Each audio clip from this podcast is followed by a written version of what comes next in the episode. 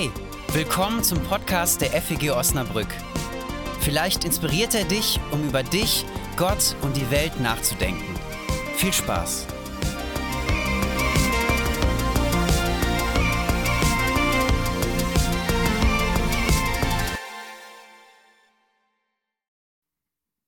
Als er mich gefragt hat, ob ich äh, mir vorstellen kann, heute zu predigen, ähm, musste ich kurz überlegen, weil ich, ähm, ich bin ein Mensch, der sich sehr gerne mitteilt. Und im Hauskreis versuche ich schon immer, die anderen Menschen irgendwie erst zu Wort kommen zu lassen, bevor ich dann in meine Monologe verfall. Aber dann habe ich gedacht, wenn man so bereitwillig mir eine Bühne gibt, dann ja, mache ich es auch. Ich habe ein Thema mitgebracht, ähm, Angst. Der Begriff ist irgendwie sehr breit gestreut. Wir sind vielleicht heute Morgen mit, mit unterschiedlichen Ängsten hierher gekommen. Ich zum Beispiel habe unglaublich Angst vor heißem Wasser. Wenn es irgendwie ein Wasserkocher ist und dann, nee, da, Vorsicht, verkrampft sich irgendwie alles in mir und finde ich gar nicht gut, Wasserkocher. Jenny zum Beispiel hat Angst vor Spinnen. Wir hatten letztens eine riesen Spinne bei uns im Wohnzimmer und na, jetzt ist sie nicht mehr da.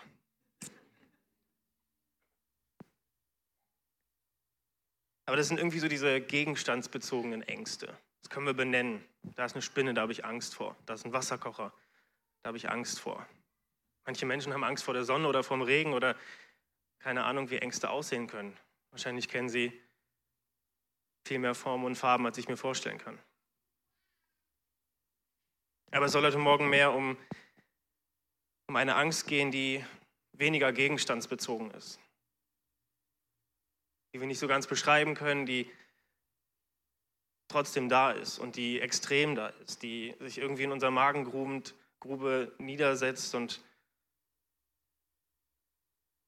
wir anfangen zu, zu schwitzen, das Herz rast, wir verkrampfen. Alles ist auf Angriff oder Flucht programmiert. Wir verfallen in einen Stillstandsreflex völliger Starrheit im Angesicht der drohenden Gefahr. Aber Angst kann auch was Gutes haben. Angst ist erstmal eine Warnung vor Bedrohungen. Das ist wie mit so einem Auto. Wenn man rückwärts fährt, dann piept das. Und dann, wenn man einem Gegenstand näher kommt, dann piept es schneller. Wenn man dann immer noch nicht gehört hat, irgendwann macht es ein durchgängiges Piep. Angst, Angst ist so unser inneres Piepen. Müsst ihr eigentlich denken, ist doch super, ist doch eigentlich gar nicht so schlecht. Ich gehe durchs Leben und wenn es hier und da mal brenzlig wird, dann fängt es an zu piepen und dann ist das super. Es könnte so schön sein mit der Angst. Es könnte so schön sein mit der Angst, wenn wir nicht so miese Tricks entwickelt hätten, wie wir auch mit der Angst manipulieren können. Uns selbst, auch andere Menschen. Wie wir uns mit Angst gefügig machen, wie wir andere mit Angst gefügig machen. Wir werden korrupt, bestechlich und verführbar in der Angst. In Angst tun wir Dinge, die wir eigentlich ohne sie nie tun würden. Wir werden aggressiv, wir laufen weg, wir machen dicht, hören nicht mehr zu. Angst treibt uns und Angst kann uns über alles hinaustreiben, was wir vernünftigerweise getan oder gelassen hätten. Und wovor wir Angst haben, das kann eben schier unendlich sein.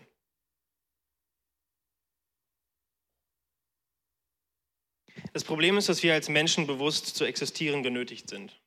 Was heißt das? Also wir sind wie die Autos, die durch die Welt gehen und Sensoren da haben und bei bedrohender Gefahr anfangen zu piepen. Das gehört zu unserer Menschlichkeit dazu.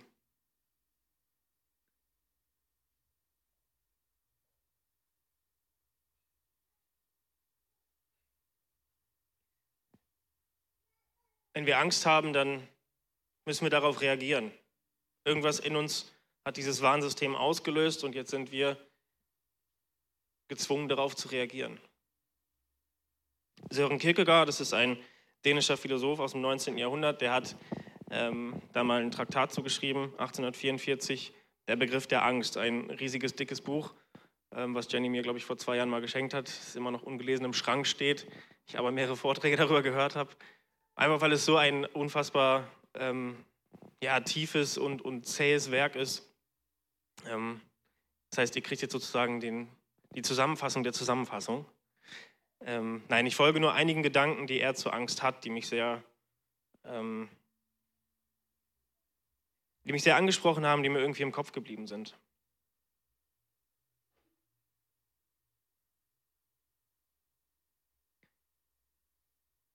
Und er schreibt, Bewusstsein ist identisch mit Freiheit, mit der Klarheit, Möglichkeiten gegeneinander überzustellen, die aber nun mal nicht festgelegt sind. Also in der Angst erleben wir eine Freiheit. Frei, weil die Dinge morgen noch nicht feststehen. Es kann alles passieren. Als ich damals vor der Entscheidung stand, nach Osnabrück zu kommen oder nicht, mein Leben wäre ganz anders verlaufen, hätte ich mich dagegen entschieden. Und dafür, darauf müssen wir immer wieder reagieren. Davor können wir Angst haben. Das kann uns verrückt machen. Wie gehen wir um mit dieser Angst? Mit der Angst vor der Zukunft, mit der Angst vor dem Unberechenbaren, mit den Sorgen von morgen, mit dem, was uns irgendwie belastet und bedrückt.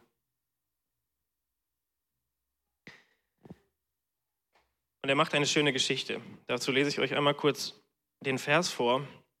Wir finden in der ähm, Bergpredigt, ist es hoffentlich.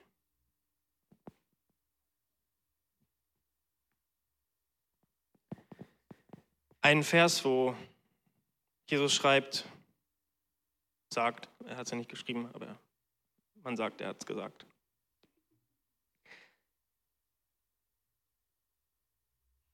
Und warum sorgt ihr euch um die Kleidung? Schaut die Linien auf dem Feld, wie sie wachsen. Sie arbeiten nicht, auch spinnen sie nicht. Ich sage euch, dass selbst Salomo in all seiner Herrlichkeit nicht gekleidet gewesen ist wie einer von ihnen.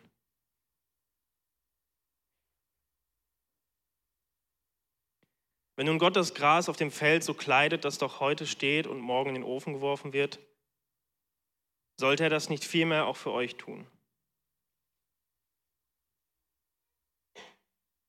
Kurz vorher schreibt er, sagt er, seht die Vögel unter dem Himmel. Sie sehen nicht, sie ernten nicht, sie sammeln nicht. Und euer himmlischer Vater ernährt sie doch. Seid ihr denn nicht viel kostbarer als sie? Und ich habe mich mal so ein bisschen über diesen Vers ja, ich hätte da eine Rückfrage. Ich hätte da irgendwie Rückfragen zu. Ich würde gerne mal mit Jesus irgendwie ein bisschen drüber diskutieren, weil ich denke mir so, ah, ist ja schön und gut, aber wenn ich mich jetzt hier hinstelle und ja, so unbekümmert in die Zukunft gehe und dann mir, widerfährt mir was, ja, könnte man auch sagen, selber schuld. Ich glaube, es ist kein Aufruf zur Faulheit, den Jesus hier von sich gibt. Aber was steckt dann, dann dahinter? Ich habe diesen Vers vorgelesen, weil ähm, Sören Kierkegaard in einem seiner Predigten, ähm, die er zu diesem Thema geschrieben hat, äh, diese Verse ein bisschen weiterdenkt, um das, das, was er mit Angst meint, so ein bisschen auszuschmücken. Wir stellen uns also vor, so eine Waldtaube. Wir stellen uns jetzt eine Waldtaube vor. Sie ist so, wie Jesus von ihr gesagt hat, sie sät nicht und sie erntet nicht und doch ernährt sie der Vater im Himmel. Und jetzt kommt sie eines Tages an so einem Taubenschlag vorbei, so zahme Haustauben. Und dann denkt sie so, geht sie so hin und dann spricht sie mit diesen Haustauben. Oh, so ein Käfig hier, nee, das tut mir leid. Also den ganzen Tag so eingesperrt und Ihr könnt ja gar nicht frei rumfliegen. Nee, also das wäre ja nichts für mich. Das tut mir leid jetzt hier. Also das, boah, nee, das könnte ich nicht. Eingesperrt? Sagen dann die Haustauben. Wir leben hier in Sicherheit. Schau doch mal dort rüber zur Scheune. Siehst du den Bauern, dem wir gehören? Er sammelt von morgens bis abends Futter für uns und füllt die Scheune auf. Wir sehen es jeden Tag, wie der Bauer Futter in die Scheune bringt. Schon jetzt reicht das Futter bis zum nächsten Sommer. Wenn der Winter kommt, dann ist es nicht mehr so schön hier. dann kannst du nicht einfach überall Futter finden. Dann bist du darauf angewiesen, dass du versorgt bist. Wir haben es hier sicher. Wir leben in Sicherheit. Du in deiner wunderbaren Freiheit, liebe Waldtaube, sieh mal zu. Die Waldtaube denkt sich dann, blöde Haustaube, mit der kann ich doch eh nicht reden. Blöd Mann, fliegt davon. Ein bisschen stur und fliegt sie so weiter und dreht ihre Kreise und lebt weiter glücklich in den Tag hinein. Aber plötzlich fallen ja diese Bauern auf. Immer bei ihren Rundflügen über ihr Gebiet sieht sie Bauern von morgens bis abends Futter in die Scheunen bringen. Dann überlegte sich, ah, naja, vielleicht ist es ja gar nicht so schlecht. Ich mache mir mal ein Lager. Und dann fängt sie an. Sie sammelt auch in die Scheunen. Sie steht morgens auf, kommt abends spät zurück von der Arbeit, sammelt ihr Futter in die Scheune, füllt ihr Lager auf. Sie hat sich eine kleine Scheune gebaut. Winterfest. Ha, sagt sie. Jetzt habe ich die Sicherheit für den Winter und ich habe die Freiheit. Das ist doch viel besser. Dann kommt sie eines Abends nach Hause und sieht, ihr Lager wurde geplündert. Alles weg die ganze Arbeit der letzten Wochen einfach hinüber. Und das macht die, diese Waldtaube ganz kirre. Und jetzt steht sie noch früher auf und arbeitet noch härter und macht Überstunden und arbeitet extra viel, arbeitet extra doll, kauft sich einen zweiten Rucksack, wo mehr Futter reinpasst. Und irgendwann hört sie auf zu singen. Sie singt nicht mehr. Sie ist nicht mehr so lustig wie vorher. Manchmal wacht sie mitten in der Nacht auf und vor lauter Panik, vielleicht hat sie ja doch nicht genug. Vielleicht ist die Scheune wieder leer. Immer diese blöden Haustauben, denkt sie. Und irgendwann bricht der Winter hinein und dann überlegt sie sich eines Abends, sie fliegt zu der Scheune von den zahmen Haustauben. Und sie sieht, dass der Bauer immer um eine bestimmte Uhrzeit die Scheunentor aufmacht, das Scheunentor aufmacht. Und dann guckt sie sich so einen Moment aus, zack, fliegt in die Scheune hinein, denkt sich so, jetzt bin ich in Sicherheit. Ich ertrage das Gespott der Haustauben jetzt mit Würde, aber ich bin in Sicherheit. Ich habe genug zu essen. Der Bauer kommt in die Scheune und denkt sich so, hm, ist da eine, eine Waldtaube? Die gehört ja gar nicht hier hin. Naja, das trifft sich ja ganz gut. Wir brauchen ja zum Abendessen noch ein bisschen mehr Fleisch. Und so kommt es.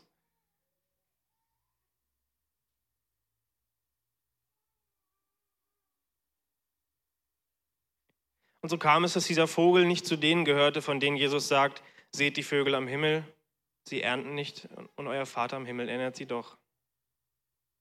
Was da drin steckt, ist, glaube ich, diese Sicherheitsangst. Und das kann verrückt machen.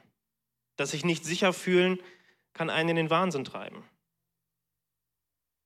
Das in Sicherheit, sein, in Sicherheit sein wollen, kann einen immer tiefer in das Gefühl des nicht gesicherten Lebens verstricken.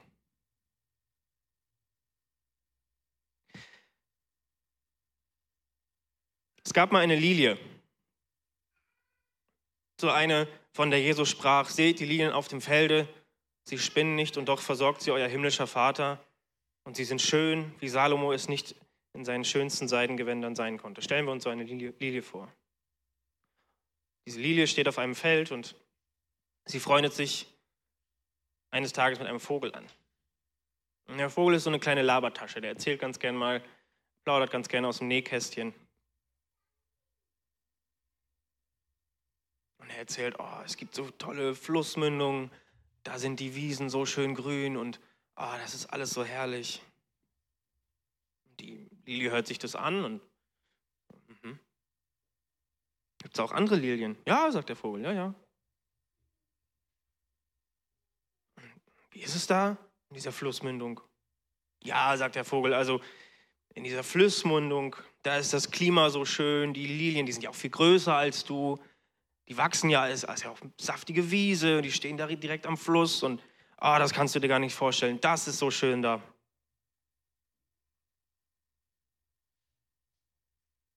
Und von dem Tag an ist die Lilie nicht mehr so glücklich. Sie strahlt nicht mehr so schön, weil sie ständig denkt, woanders ist es schöner. Und woanders sind die Wiesen grüner und saftiger. Sie denkt, sie verpasst was. Und das hält sie irgendwie nicht mehr aus. Und eines Tages sagt sie zum Vogel, lieber Vogel, kannst du mich nicht ausgraben und zu dieser Flussmündung bringen? Ich möchte die vielen großen Lilien sehen und die vielen Vögel, die sich dort zusammenfinden. Ja, sagt der Vogel. Er fängt an, die Lilie auszugraben mit all ihren Wurzeln. Gemeinsam machen sie sich auf den Weg. Und unterwegs verschmachtet die Lilie und stirbt. Und so ist sie nicht diese Lilie, von der Jesus sagt, seht die Lilien auf dem Felde. Solchen Geschichten macht Kierkegaard irgendwie was ganz Schönes deutlich. Er macht deutlich, es könnte so einfach sein. Es könnte so einfach sein, ein Leben zu führen, wo man mit sich selbst identisch ist und im Vertrauen lebt und nicht in der Angst. Im Vertrauen lebt, dass es genau das Richtige ist, man selbst zu sein und da zu sein, wo man ist und nicht zu denken, ich könnte auch wer anders oder woanders sein. Was ist also die Lösung? Wie gehen wir mit solchen Ängsten um? Und lesen wir diesen Vers, müsste das auch ganz einfach sein. Und so wird uns das ja auch vielleicht häufig erzählt. Glaube und fürchtet euch nicht. Lebe im Vertrauen und nicht in der Angst und dann ist doch alles gut. Glaube ist die Überwindung der Angst. Wer im Vertrauen lebt und nicht in der Angst, der fürchtet sich nicht. Gott als Schöpfer, als Anfang und Ende, das ist doch klasse. Kann, darauf kannst du doch vertrauen. Dann hast du keine Angst mehr.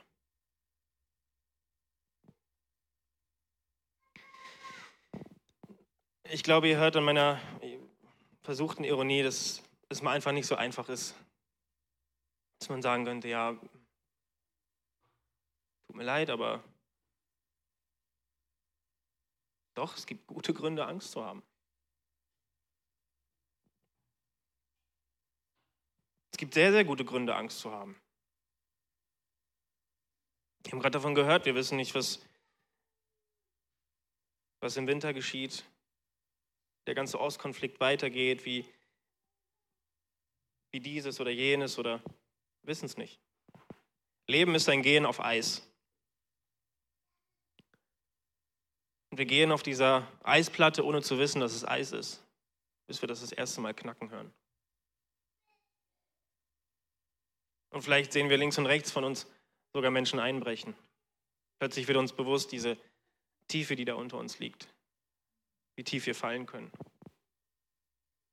Wir hören das Knacken und wir sehen die Risse anders im, im Eis.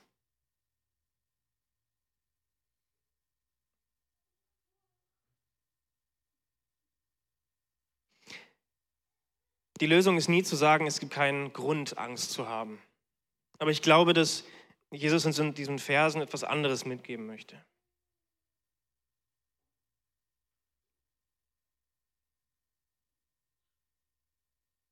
Ich glaube, er möchte uns sagen, es gibt gute Gründe, Angst zu haben.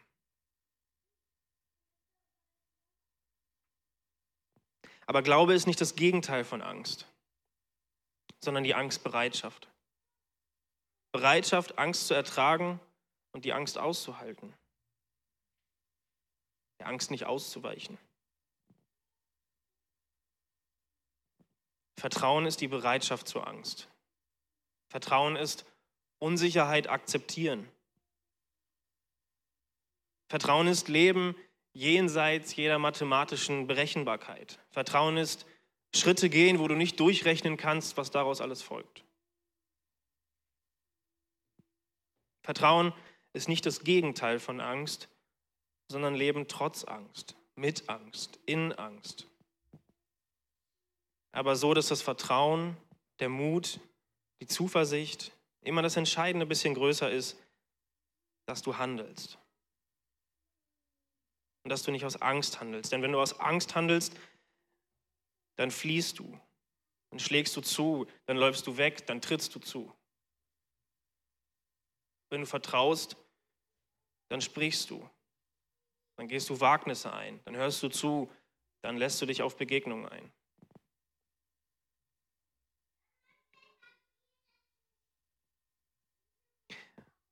Und darin findet Kierkegaard Jesus von Nazareth so eine spannende Figur.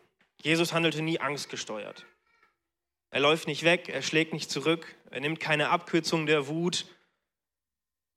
Nach dem Motto, jetzt macht doch euren Scheiß hier alleine, das muss ich mir irgendwie alles nicht bieten. Dieser Jesus lebt irgendwie völlig ungetrieben von Angst.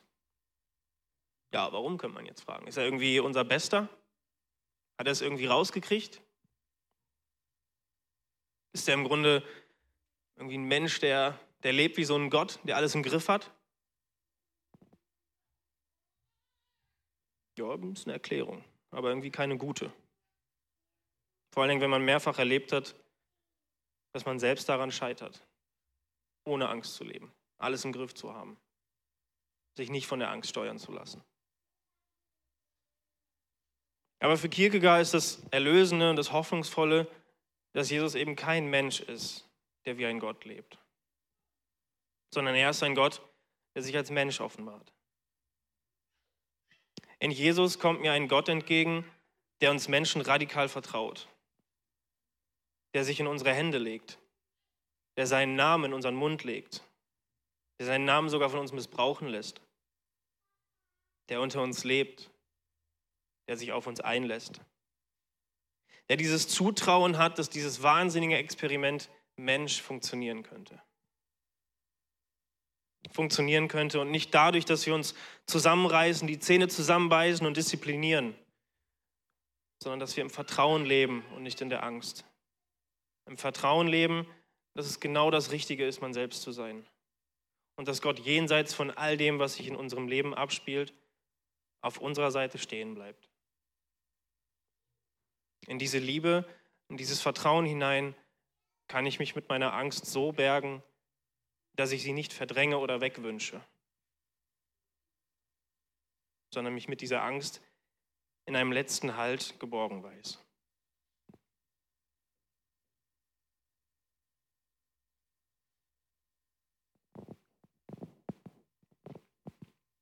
Ich habe diese Predigt gestern Abend zu Ende geschrieben und ähm, dachte, ja, das ist roter Faden, das ist rund. Zumindest glaube ich das. Aber mich hat irgendwie dieses Gefühl nicht losgelassen, dass es löst diese Spannung nicht auf. Das sind ja schöne Worte, aber worin sollen wir denn vertrauen? Wie kann ich denn jetzt das aushalten? Und ich glaube, die Antwort ist, weiß ich nicht.